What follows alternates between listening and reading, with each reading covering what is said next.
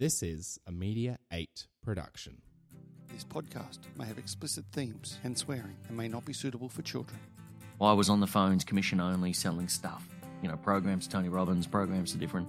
Brian Tracy, Zig Ziglar, all these different things, right? They were bringing them out, and I was on the phone selling them, you know, ripping out a page in the Y pages, ripping out, going, Great, you're in column U today. it's like, shit, how am I going to do this? Look, and I, and I was horrible at the beginning. And for three months, I made zero sales. Now, when you're on commission only and you make zero sales, that's that's not good. The world is full of amazing people, and once a week I get the opportunity to interview one of them. My name is Brett McCallum, and this is Awesome Human. Besides jet setting around the world or being an awesome role model for his kids, Michael Lane is one of Australia's most successful businessmen and leading entrepreneurs with his individual approach to the industry. Attaining over 1 billion, yeah, that's right, 1 billion in sales through his nine businesses alone, Michael runs over 1,200 events in the past 15 years and seems to be getting more successful each year. Insane stuff. One of his major triumphs to date has been Success Resources, the world's largest education seminar company. Its impact has been so huge worldwide that it's even listed upon the Australian Stock Exchange. Some insanely talented people have utilised Success Resources. The next event is hosting one of my favourites, Sir Richard Branson, that's on in a couple of weeks up here in Queensland. Some of his many other companies, including touring musicians, CEO of a renowned performance artist, Matteo Charles, and chairman of Top Talent Proprietary Limited. With his go getter attitudes and years of experience, today's podcast is going to be a good one. Welcome, Michael. Thank you, Brett. How you doing? Very well, thank you. Mate, welcome to the Gold Coast, Oh, man, it's great to be back. the, su- the sunny Gold Coast. Yeah, I love it here. I was actually I lived here for about five six years when I was a, a young tacker, so uh, Oh, did some you? familiar territory. Yeah, Oh, nice, mate. Well, that, that sort of gets us to the start of Awesome Humans is what's your first ever memory? How far back can you go? Oh, wow. You know what? This is going to be interesting.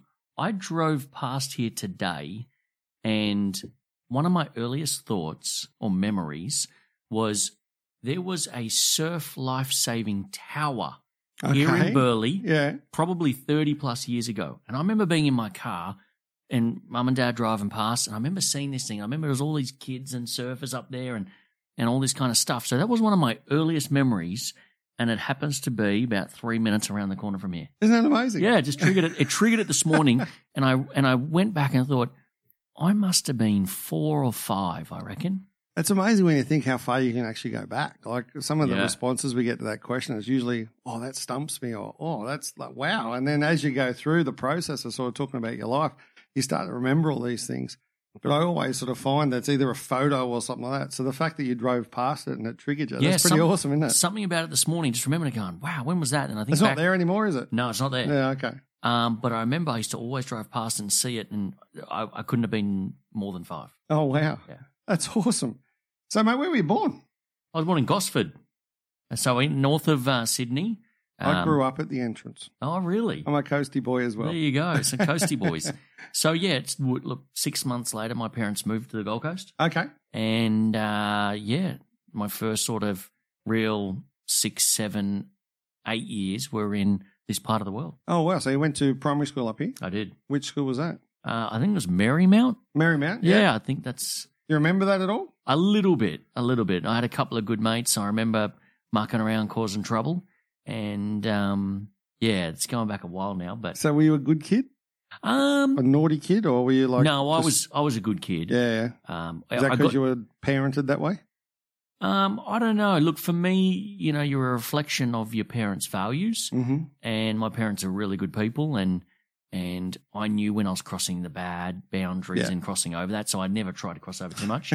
However, back when I was about 13, 14, I started to get off the rails. Okay. and that was back in Sydney. So I was. That's so you where I left lived. up here when- about I was uh, probably nine the year four, year five, something like Yeah. that. Okay. and I was a good boy. Everything was great and loved it. Played rugby. Um, and I hated the move to Sydney because I left my mates. Yeah. Where'd Yeah. you move to in Sydney? Uh, we moved to Lane Cove. Okay. So That's part of the world. Not too bad. Yeah, Mhm. went to a, a primary school there, met some new mates, got over all the all the other stuff. But um, It's funny how you're devastated because you're leaving your mates, and then about three weeks later, you got a whole pile of new mates. yeah, yeah. And you're like, who are, who are Kids those friends adapt. again? We're fickle like Kids that. aren't we? adapt, don't they? Though We do. That, that, that's a good thing about that. So we're at Lane Cove, and we're at Lane at the primary school there at Lane Hmm. Cove. Yeah. It was actually uh, um, West Pimble, and I, and what I f- find fascinating was The abbreviation was OLPS, Our Lady of Perpetual Suckers. no, no joke. If you listen to this, this is no joke. OLPS. OLPS um, in West Pimble, right near Lane Cove. And that's the school, primary school I went to to finish my primary. And that was the years. actual name of That it. was the name. Yeah. Wow. I'm not joking. Google it. Is It's, it all- still? it's still there. There you I- go. I'm pretty sure it's still there. But um, yeah, that was the, the move to Sydney. So when you, you know, in this day and age, you'd probably text your friends and go, oh, yeah, I've moved, I've moved to this school. And they'd probably, they'd probably take the piss. But no, that was it. And uh, that was the move back to Sydney. And then you went uh, which high school? Okay, so I went to St Leo's at Warunga Mhm. up near Hornsby in Sydney. Why was that? Was that somewhere you chose or No. your parents chose? No, the majority of my friends from primary school were going there. Oh, okay. So I said to the parents, which it was like in the morning, it was two buses, a train, and a very long walk. wow. But I wanted to be with my mates. Yep. So that was a, a an early trait for me was I just love being around my mates. So the problem is some of my mates turned a bit uh, into uh, wild guys, Yep. and I started to get off the rails. And my parents, whether they really identified this or not, um, I changed What do you mean by schools. off the rails? Oh, look, I was wagging school, Yeah. going and starting to do silly shit and, and stuff you shouldn't do as a 13 year old. Mate, two buses, a train, and a long walk is a lot of time. You can get yourself in trouble. It is. There's a lot of distractions and, time, Exactly. and time to think about things. So Yeah. then I um, got put into a boarding school in Sydney, Okay. um, which again, I went kicking and screaming because I lost all my mates. But it was Which probably boarding school was that? St. Joseph's College at Okay. Hunters Hill, Yeah. um, another rugby school. And best thing ever happened to me. Really? Yeah, loved it. Living with my mates, playing footy every afternoon, Yeah. breakfast, lunch, and dinner together. Uh, it was like if you're a third, a 14, 15 year old, then it's like having a sleepover every night with your mates. Wow. So loved it. That was kind of. Uh, Didn't you get sick of it? No. Oh, look, the first two nights I cried myself to sleep thinking, Yeah, of what course. the hell's going on here? The parents don't. What have they done They don't to love me anymore. Yeah, exactly. Yeah. And then uh, fast forward a couple of months, I was like, hold up, I've got some new mates here, and we're all playing footy every afternoon in the background. And and, and look, it was it was a great time, great fun, and uh, I've so got did some you lifelong study? friends. Were you a bit of a nerd, or at the No, time, or no, you were just a horrible jock? student. Yeah, Horrible student, average footballer, um, but you had a lot of fun. a lot of fun, and again, the entrepreneurial journey started for me back in those days, and I, I, I it was a it was a very it cost a lot of money to go to that school. Yeah, of And my course. parents didn't have that kind of money. okay. So my my father, I probably get some of my deal makings from my father. He knew someone there who convinced someone to give me a start, and I think they went on a payment plan. They might have still be playing the payment plan. I don't Yeah. know, but um, it was great to hang around people who, you know, their family's money was not a, not a, not a problem. Yeah. They they didn't have money problems. And they're the type of people that don't actually even talk about money because it's They not don't. even an issue. No, they don't. but you know, it's always fun when they say, "Hey, we're going away for the weekend. We'll get in a private jet. That's that's my dad's, and then we'll stay at another friend's house up in the on the Gold Coast. and Do you want we'll, to come? And we'll call that a weekend. And I'm like, I'm used to driving back to Lane Cove for the weekend. So, um, yeah, it was interesting growing up around people who had a lot of money, but it was the norm for them, yeah. and it wasn't for me. And how'd you handle that? Wa- Was there jealousy there, or was No. there just like you were like, oh fuck, they're just good blokes? Nah, good blokes. Um, I loved it and, and I thrived on it. I, I was always kind of around there asking the friends, old man, hey, how did you actually pull, pull all this off? Okay. How come you've got that house there and that jet we went in? Where, where does that come from? How does that work? and so they would love that they did. because obviously a lot of those people, their kids aren't actually entrepreneurial. Like I know Correct. my kids aren't entrepreneurial. Yep. Uh, one of them is, but the other three aren't. And Yep. um, like I love the fact when some of their mates come and go, "Well, what do you do? And why Yeah. why do you do that? And how does Yeah. that work?" And the, the whole sort of they really into it because that's what they do, mate. That's the way their brain works. they did. That's it. So we're all built a little bit differently like that. we are.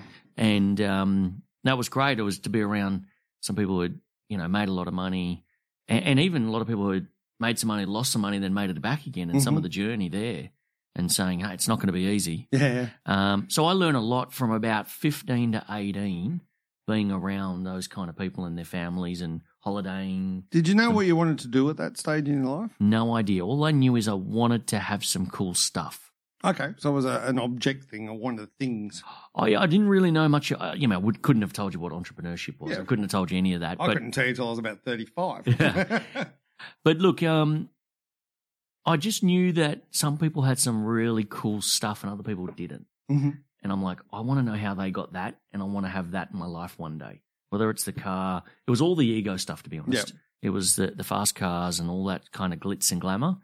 And I made a decision in a, at about 14, 15 that that's what I wanted. Mhm. Had no idea how I was going to get it. And um, yeah, So you finish year 12 at, at the school and then do you go to uni? no, didn't get the grades to go to uni. Okay. Um, which Neither was, did I. yeah, which was a blessing. Indeed. Best Uh, thing that ever happened to me. Absolutely, absolutely. But again, all my mates went to uni, Okay. so as this pattern was forming again, I was like, "Shit, I'm losing my mates again." And you know, you don't lose them, but when they're, you know, when you've got to work, Yeah. and bring in money, and usually that's a, you know, cl- clearing tables, pulling beers on a Thursday, Friday, Saturday night, Yep. and they're all out Mm-hmm. living the living the life. But you know, I look back now, and it was definitely the best thing I did. I, I, I'm not the academic. No. I mean, I love learning. Mhm. I love developing myself, but you can't give me a textbook and tell me to do that, and then give me an essay. I, I, I'm just not built. So now you've obviously got um, two little girls. I got a little boy and a Little, little, boy, little boy. And what, what, what do you say to them when they're 14, 15? Do you say study hard? Because I've, I've got a 16, a 15, a 12, and 10. Yep. Two girls, two boys. And I sit there and go, look, I don't really care whether you go well or not at school, as long Yeah. as you're a nice human, right? That's that's all down to me. Kindness wins, Love gratitude it. to other people. But the whole thing is, they're they're bright, so they actually go well at school. Yep. And it's like, well done, like congratulations. I don't like seriously don't care what grades you get Mm. because if you want to do that in life, go and do it. Yep. Like to me, it doesn't really matter. What you with your journey, Mhm. like at school, obviously you weren't a scholar. No. Um, but you saw others that weren't scholars that made a lot of money. Yes. Do you then push that into your kids? Do you then see what they want to do? How do you, how do you handle that? Yeah, it's a great question. I'm going through it right now with my son. So there's a there's quite an age gap. My son's almost 8 Mhm. and my daughter's um, almost twenty months. Okay. So there's a bit of a gap there. Um, my son is just like me.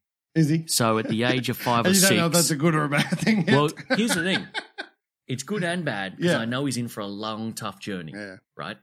Um, I can already tell my daughter is an academic. Okay. She goes and gets the book out of the cupboard every single morning, night, and we've got to read. We've got to do all this. My son hated reading from the get go. um, he now loves the fast cars, loves all that. On he'll sit on YouTube and watch people review cars and Lamborghinis and all. that. Wow.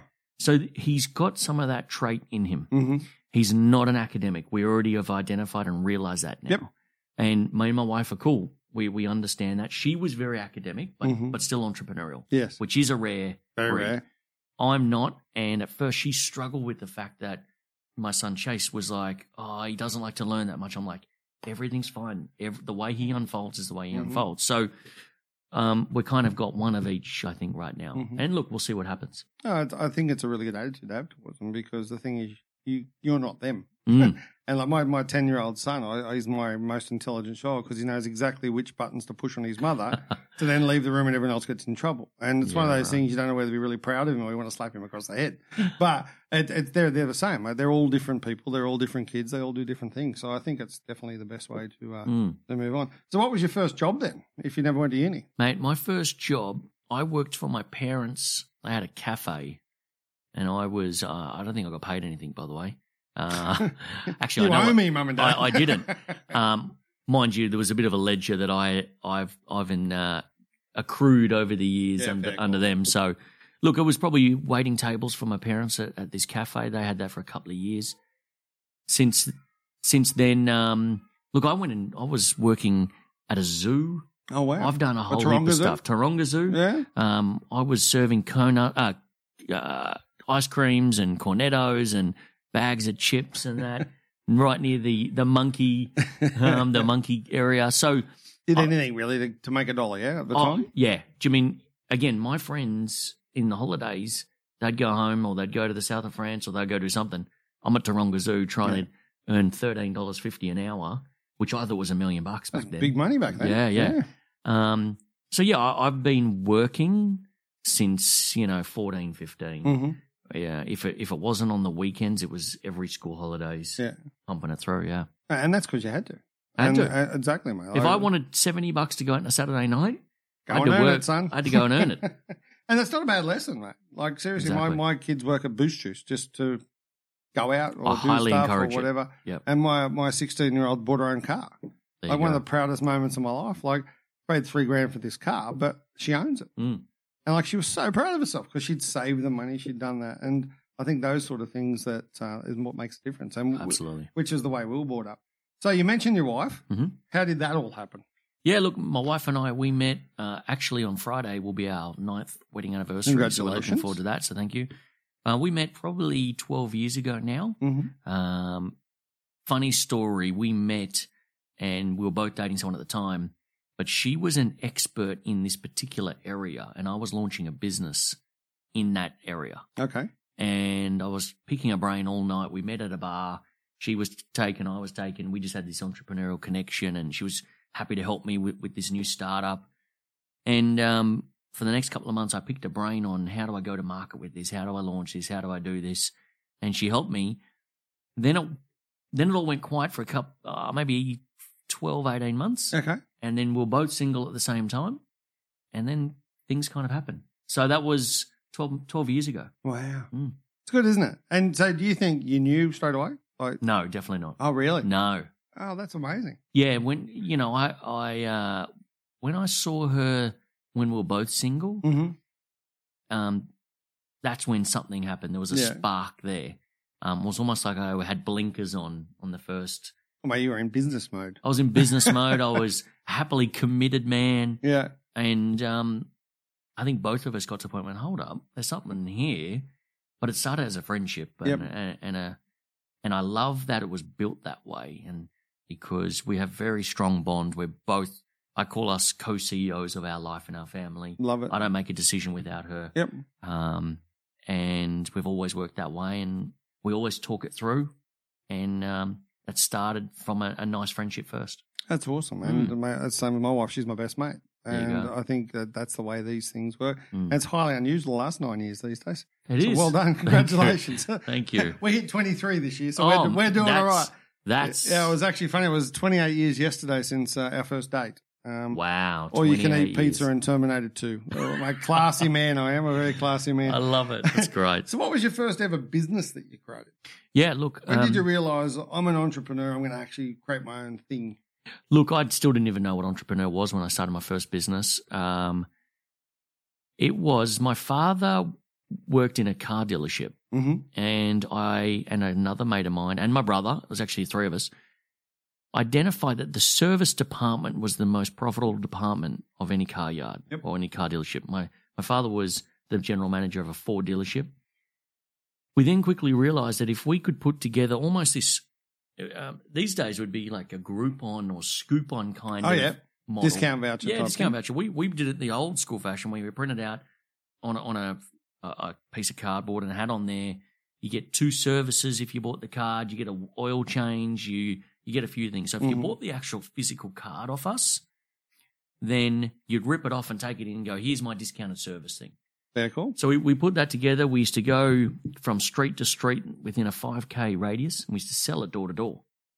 And we kept 100% of what we sold the card for. And what we realized that the car yard was very happy because every person who went in there, the average upsell was $720. Oh, wow. So every time someone walked in with a coupon, Yep. they loved it because they would do a quick change of oil or a quick wheel alignment, something and go, by the way, you've actually got this wrong with your car. You want to get it fixed now or do you want to book in in three months' time? Yeah, yeah. And it turned out to be a really cool model until my father was uh, had to leave that business. Okay. So through various reasons, he left, and we were just on the precipice of our first exciting sort of twelve months in the business, and we kind of it all sort of shifted, and we left there. But um, the old door knocking um, built a lot for me, and and, and Way helped to me a lot. learn. Great way to learn. Uh, literally bootstrapping it. You know, you you charge one hundred sixty dollars for a card. You'd have to put sixty bucks out of that aside to go print more cards Yeah. and do all this kind of stuff, and and fuel, and we'd do it from s- you know four till eight o'clock at night, and um, yeah, really glad I figured that out and did that. Didn't make much money, Yeah. but still a bit of fun. That's a learning experience. Mm. I- I, I take all those experiences. I never went to university. I did for a day, but that didn't go real well. And then, uh, but the thing is, every one of those experiences that you've done is your Mm. education. So you would have paid a ridiculous amount of money to go to university and learn something That's you'll it. never use. or you actually knock on people's doors and gets like slammed in the face. You get all, All of that, that. sort of stuff. All that fun. But you learn from everyone. That's That's it. I, th- I think it's amazing. So we went from the coupon business. Mm. Where we go next? Oh, various different things. Um, a, f- a friend and I, we teamed up together and we started a business. It's called Executive Decision. We thought, um, I actually think we were watching a movie at the time and there was a, there was a movie out called Executive Decision. We went, you know, what, that's a great business name. Does- Has anyone got that? Should we check that? And that was a bit of a consulting business. And, um, we would go in and we would be almost like sales gun for hire Okay. and we would go into companies and do three months there, and we would help them, you know, sell and all that. And that's between those times I had jobs. Between those and Yeah. times, my, my first business and my second business was two or three years apart. Mm-hmm. But I figured out I could I could sell. Yep. Or I, I slowly figured So it that out. was your gift. Uh, yeah, I think so. I was able to get in there and, you know, articulate in a way that drove value and attention to somebody Okay. and showed them a way to find a solution to their challenges. Yep. And I used to go into companies and do three, six, nine month stints and coming from a sales perspective. Mm-hmm. Um, that's probably where the real entrepreneurial stuff started because I said, look, take me on for three months and just I'll prove it to you. Yeah. Don't give me a salary, but give me a nice chunk if I bring some money in and put it on a sliding scale. Mhm. Pr- I'll prove my way first. And I'd go in there and by the end of that business, I was bringing in, you know, maybe 120 grand a quarter Wow. just coming in and Yep. and that evolved almost I then put teams into businesses Mhm. and we'd go great you got a project I'll bring in my crack team of experts Yeah. and we'll give us the project and we'll and we'll sell it or we'll be involved in the the execution from a sales perspective and yeah that continued to grow and that that's what got me starting to leverage my myself Okay. so, you know, rather than going from one house to the next house and going, shit, it, you know, you might sell two cards in four or five hours. Yeah. Um, how can I create leverage from this? Mm-hmm. So I started getting and selling. Then I'd go, well, hold on. If I bring another dude in next to me, and we both start selling, and I clip a bit of his ticket, then you know there's a bit of leverage there. Yeah, definitely. And then by the end of it, you know, four or five staff every day, and then some days you don't come in Mm-hmm. and you're working on the next project and Yep. they're still selling. So that was kind of that that second journey. It was the hustle. Pretty Yeah, much. It's- Look, that hasn't changed, to be honest. Yeah. For me, that You still got the hunger? I do. Yeah. I do. I'm still more excited. Uh, I'm, I'm probably more excited now for the opportunities and what's on the horizon than I than I ever have. So do you find now the hunger is more building the existing or still looking at what's new? Um, I'm really in an exciting phase of looking for new opportunities. Okay. So the business is in a, a pretty good position right now. Um, Day to day, I- I'm still involved and and still very much in there pushing some buttons. But you know, I've created. I mean, we've got 250 staff, so so that helps. But looking for new opportunities that align to our vision and mission. Okay. I mean, one of my meetings here today was six hours with some business partners around our same genre, but on a tech platform. And, you know, hopefully that'll be something that changes the world in the way it, it does it. So that's what I'm really excited to get my teeth stuck into right now is some cool sideline projects that are still aligned to our vision and mission. Okay. And you say ow. Is our you and your wife? You and your business No. partners? Yeah, look, um, I've got two business partners Okay. and, you know, two business partners slash mentors. They've been Mm-hmm. doing this. One's been doing it for 40 years and one's been doing it for about 26, 27 years. Okay. Uh, I'm a sprightly 17 years into this. Uh, um, but yeah, no, um, they're the ones who kind of founded the business, started the business. I bought into it Yep. on the journey about 11 years ago now. So yeah, when I say we, it's not necessarily just the, the other shareholders or partners either. It's we as in the 250 staff. I mean, we, we're all in this together. We're all trying to solve this together.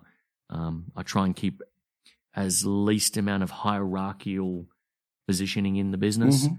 You know, Do you find with 250 staff, there are obviously those entrepreneurs within that business? mm, Are you one of those sort of companies that encourage them to come up with an idea or concept and then you sit there and go, actually, let, let's do that?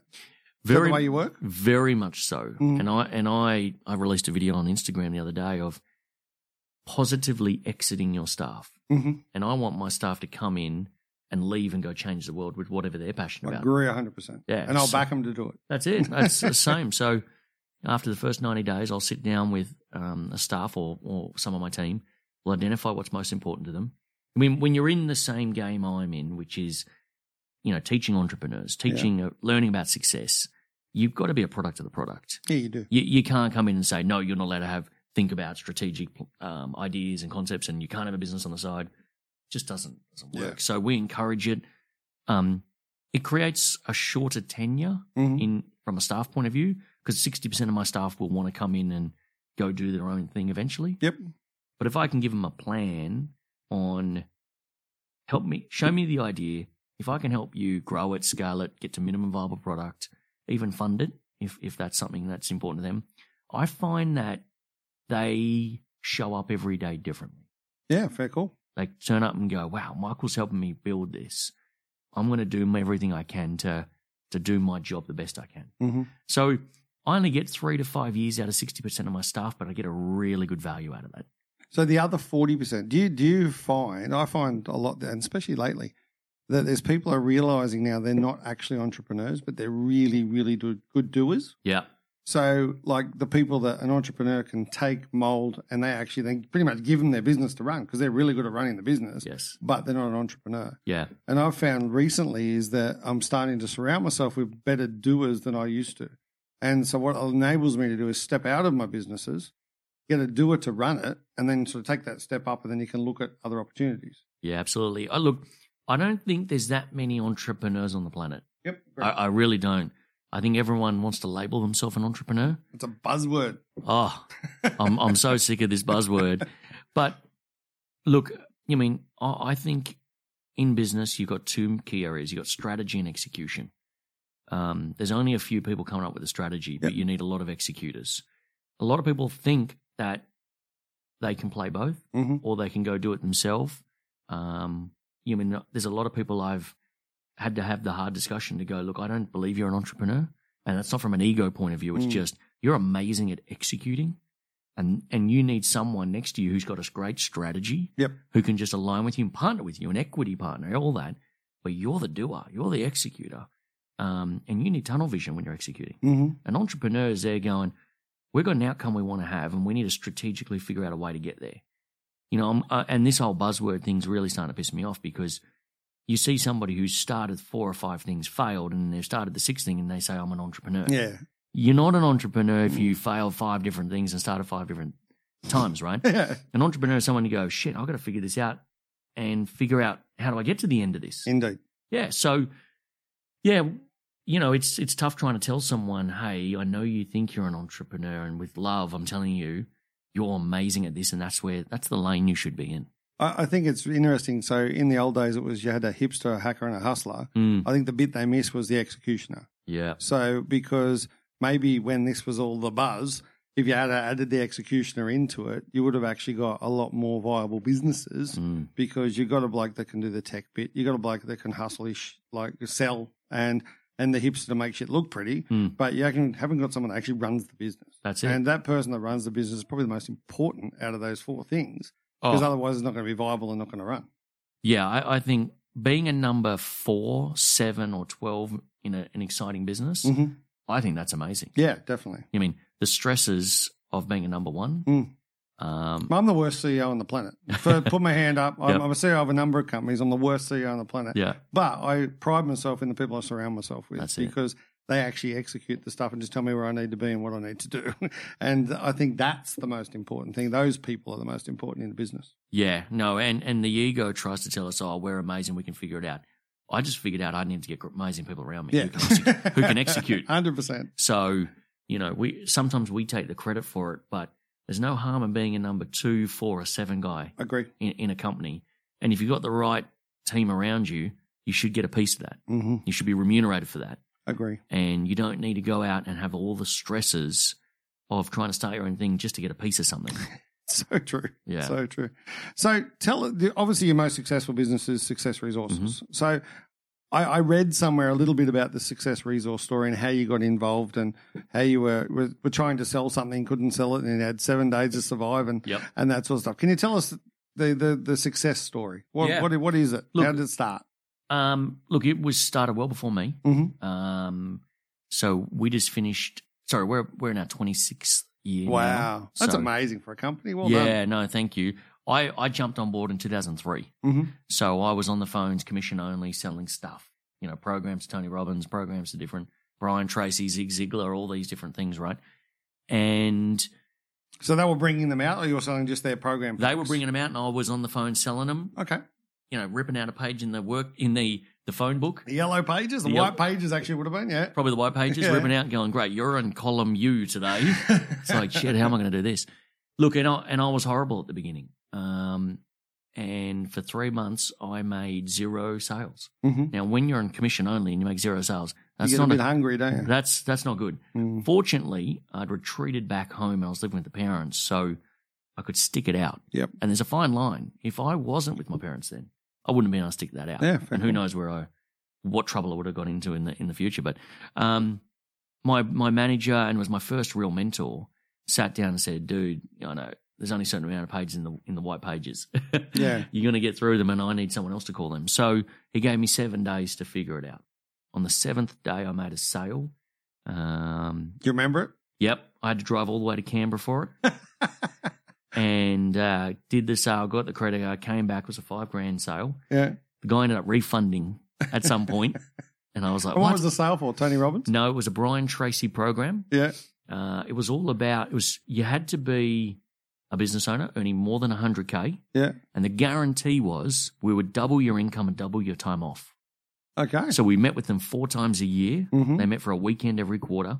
Brian Tracy would come back from America to Australia, sit down with all the business owners.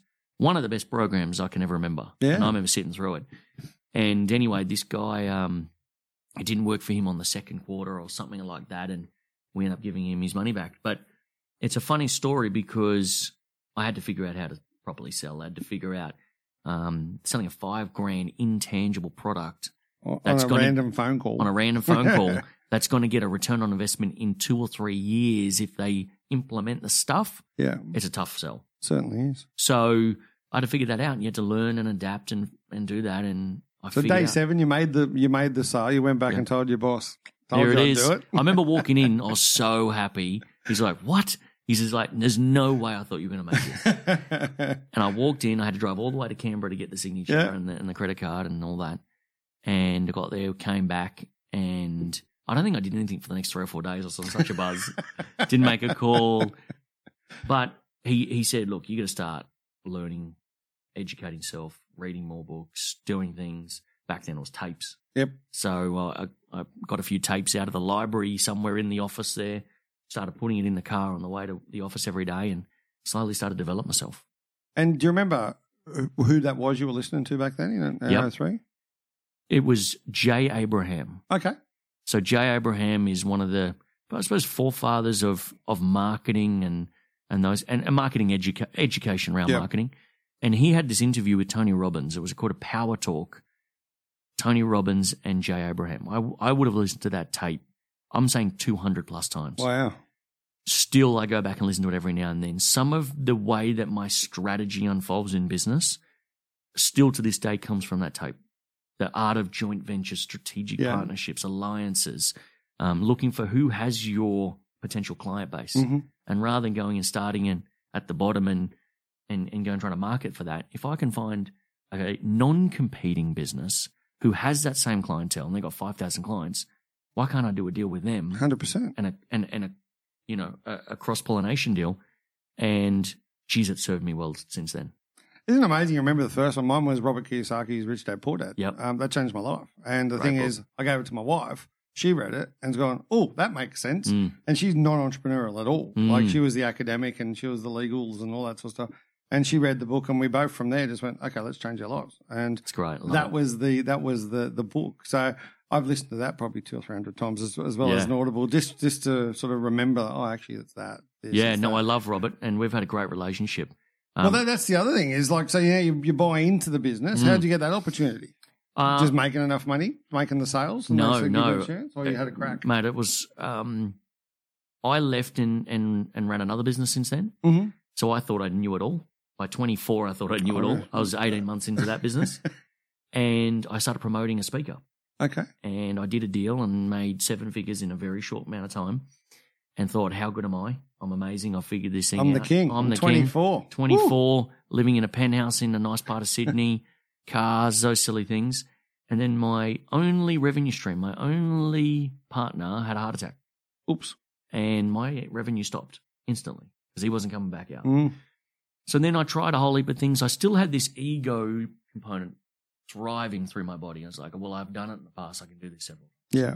I tried all everything. I did a perfume distribution business. I was the number two guy on an energy drink hmm um, where we lost two million and ended up losing on that one. Um, I, I tried a whole heap of stuff. I bought a nightclub and realized that I had some bikies as uh, um, silent partners, Yes. and I didn't know that at the time. Oops. And we figured that one out, and you quickly exit out of that one. And then look, the thing that kept happening is my now business partner kept ringing me, going, "Dude, come back and let's do some stuff." And you know, I need an. They I need kept an- his eye on you. he did. He'd reach Yeah. out maybe every six months, going, come back, let's do some stuff. And it was a Robert Kiyosaki event in Sydney, 2009 in May. Okay. And he said, come back and do one little tour with me. I did that. And the first month, I made 25 grand. Mm. And I thought, shit, money hasn't flowed like this effortlessly and having a bit of fun for a long time. Maybe I'll stick this out and have a little go at it. The next two or three months, uh, I did really well and I made a lot of money, and so much so that my business partner went, "We need to audit these numbers. Something's wrong. He's trying to rip it. He's trying to rip us off." He's rorting us. A- and and I didn't know that till years after, actually. Wow. But I kind of went, mate. I think maybe this is where I'll spend spend some of my time. You mean my wife was funding me at the time because Yep. I would You got married by then? no, just after that in 2010. But I'd lost a bit of money and my wife was funding us and you know, that doesn't feel good as a as a bloke. Mm. And anyway, so I made a bit of money and I came back, walked into his office, said, Mate, if I'm gonna really stick around, I wanna I need to be at, at the right end of the table. Mhm. And he said, All right, let's figure that out.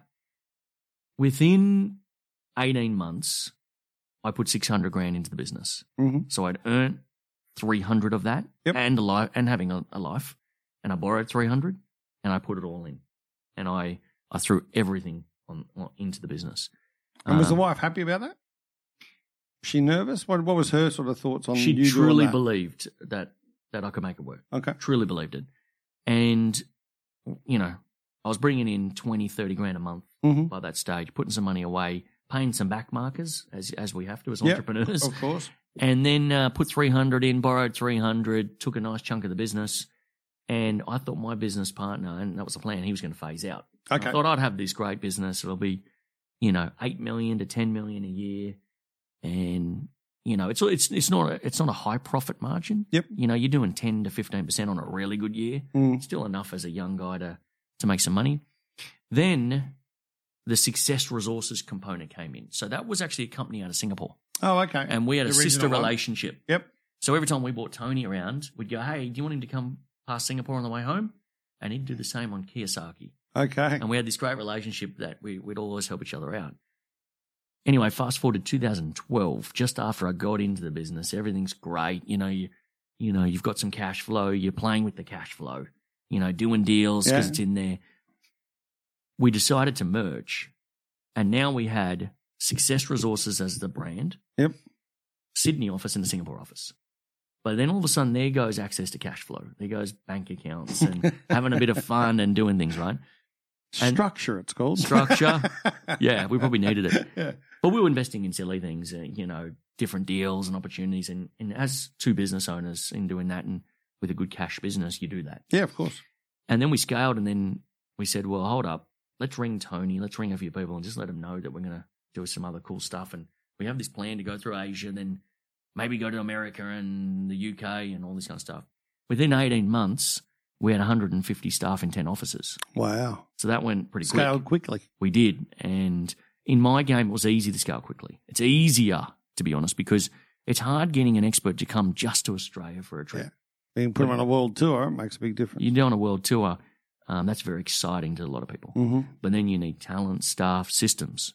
And all of a sudden now you go from 8 million a year to 45 to 60 You're in the big leagues now. in the in the decent leagues but Oh. Mm. but still on systems for an 8 million dollar business. Okay. So we had to learn that. We had to implement heartache, headaches, everything. You know, people stealing money from the business, everything you can think of, being sued, you know, going to regions like Africa. And if you don't understand how to do business in Africa, you're gonna you're gonna be in a lot of trouble. Yeah. So we we figured out every region the absolute hardest way. Mm-hmm. But we figured it out slowly, and you know we've got great teams around the world now, and fortunately we we do 500 events. There'll be 10 this week somewhere in the planet, Wow. and I'm here on the Gold Coast with you. That's So- awesome, isn't it? Yeah, it's you know it's still difficult, still hard, still people trying to have a crack at you, and Yeah. every day's a challenge. But it's a little bit easier when there's a bit of money coming in, and and you're getting recognised for the work you're doing. It helps. Have you ever had the thought of being on the other side of the microphone? Definitely not.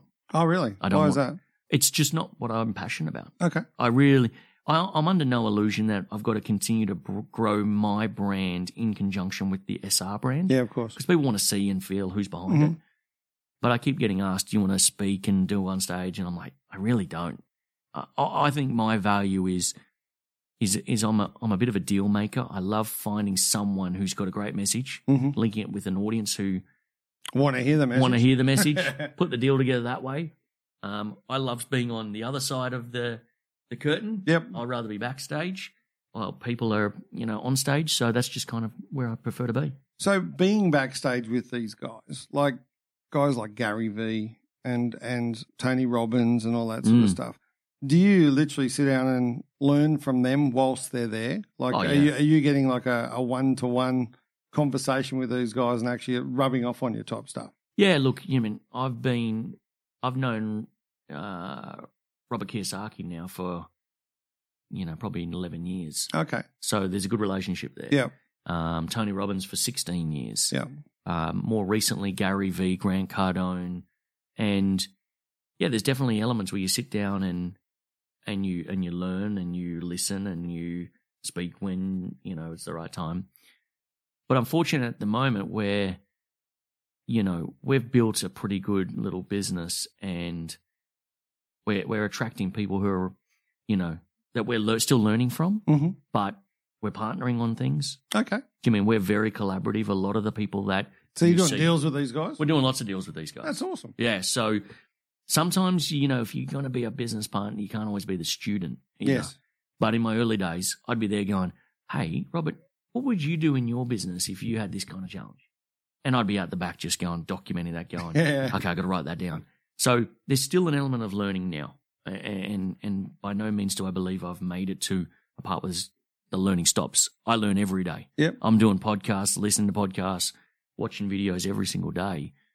Um, but it is cool to be backstage with someone like that. I mean, I got Sir Richard Branson coming out in uh, in November. So how's that happen? How how do you get like these guys? Because there's obviously a lot of people that hopefully will listen to this and think, wow, what we're talking about Gary Vee, Robert Kiyosaki, Tony Robbins, Sir Mm. Richard Branson. We're talking about billionaires and multi multi millionaires here. I have two questions. The first one is why do they do it still? Mhm. Uh, and the second one is how the fuck do you get them? Yeah, look, it's it's much easier now than it Yeah. used to be. Um, they do it because they've genuinely got a passion to give back and help. Okay. So it's them giving back as Yeah. opposed to you paying them a shitload of money to travel around the world. Yet, trust me, the money is not big enough to, you know, for a billionaire to go. I'm going to leave my island Yeah. and come all To the go way and to do that. Australia and do that. Yeah. Commercially, it doesn't make sense. Oh, of course not.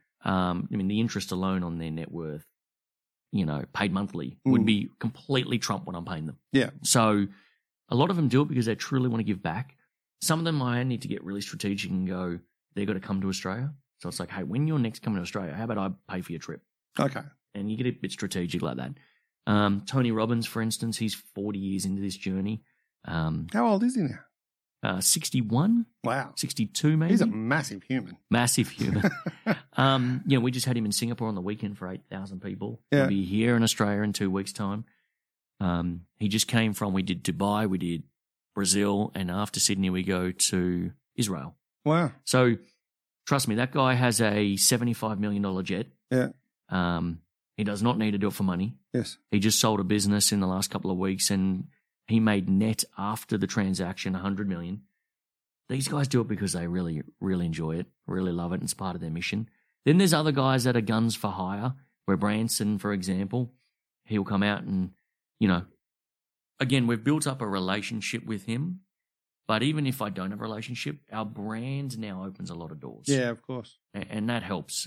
You know, 26 years into something, you'd you'd hope you've built a brand and Yeah. people recognize it. So when I knock on someone's door I may not get an answer the first time, but eventually I'll You'll keep find a wa- knocking. I'll 'cause find a you- way, whether it's my foot through the door or, or something. But um, yeah, I've just got to find people who are passionate about giving back. okay. That's that's usually the biggest driver. Yeah. Um, not everyone wants to give back though. No, uh, of course. There's plenty of people I talk to like, nah, mate, I don't, I'm not interested in that.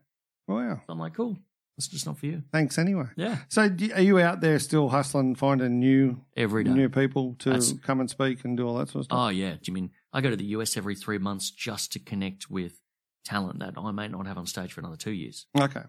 So, and you obviously get leads off the guys you're already talking to, and yeah, and they If- introduce if you. they and do all if that they know sort of someone uh, I want, stuff. it's it's easy. Yeah. It's, oh, it's getting easier. yeah, yeah. A warm entry is easier than knocking on someone's door. Yeah. Mind you, there's some levels of Hollywood at the moment where I'm knocking on plenty of doors and get nothing. Really?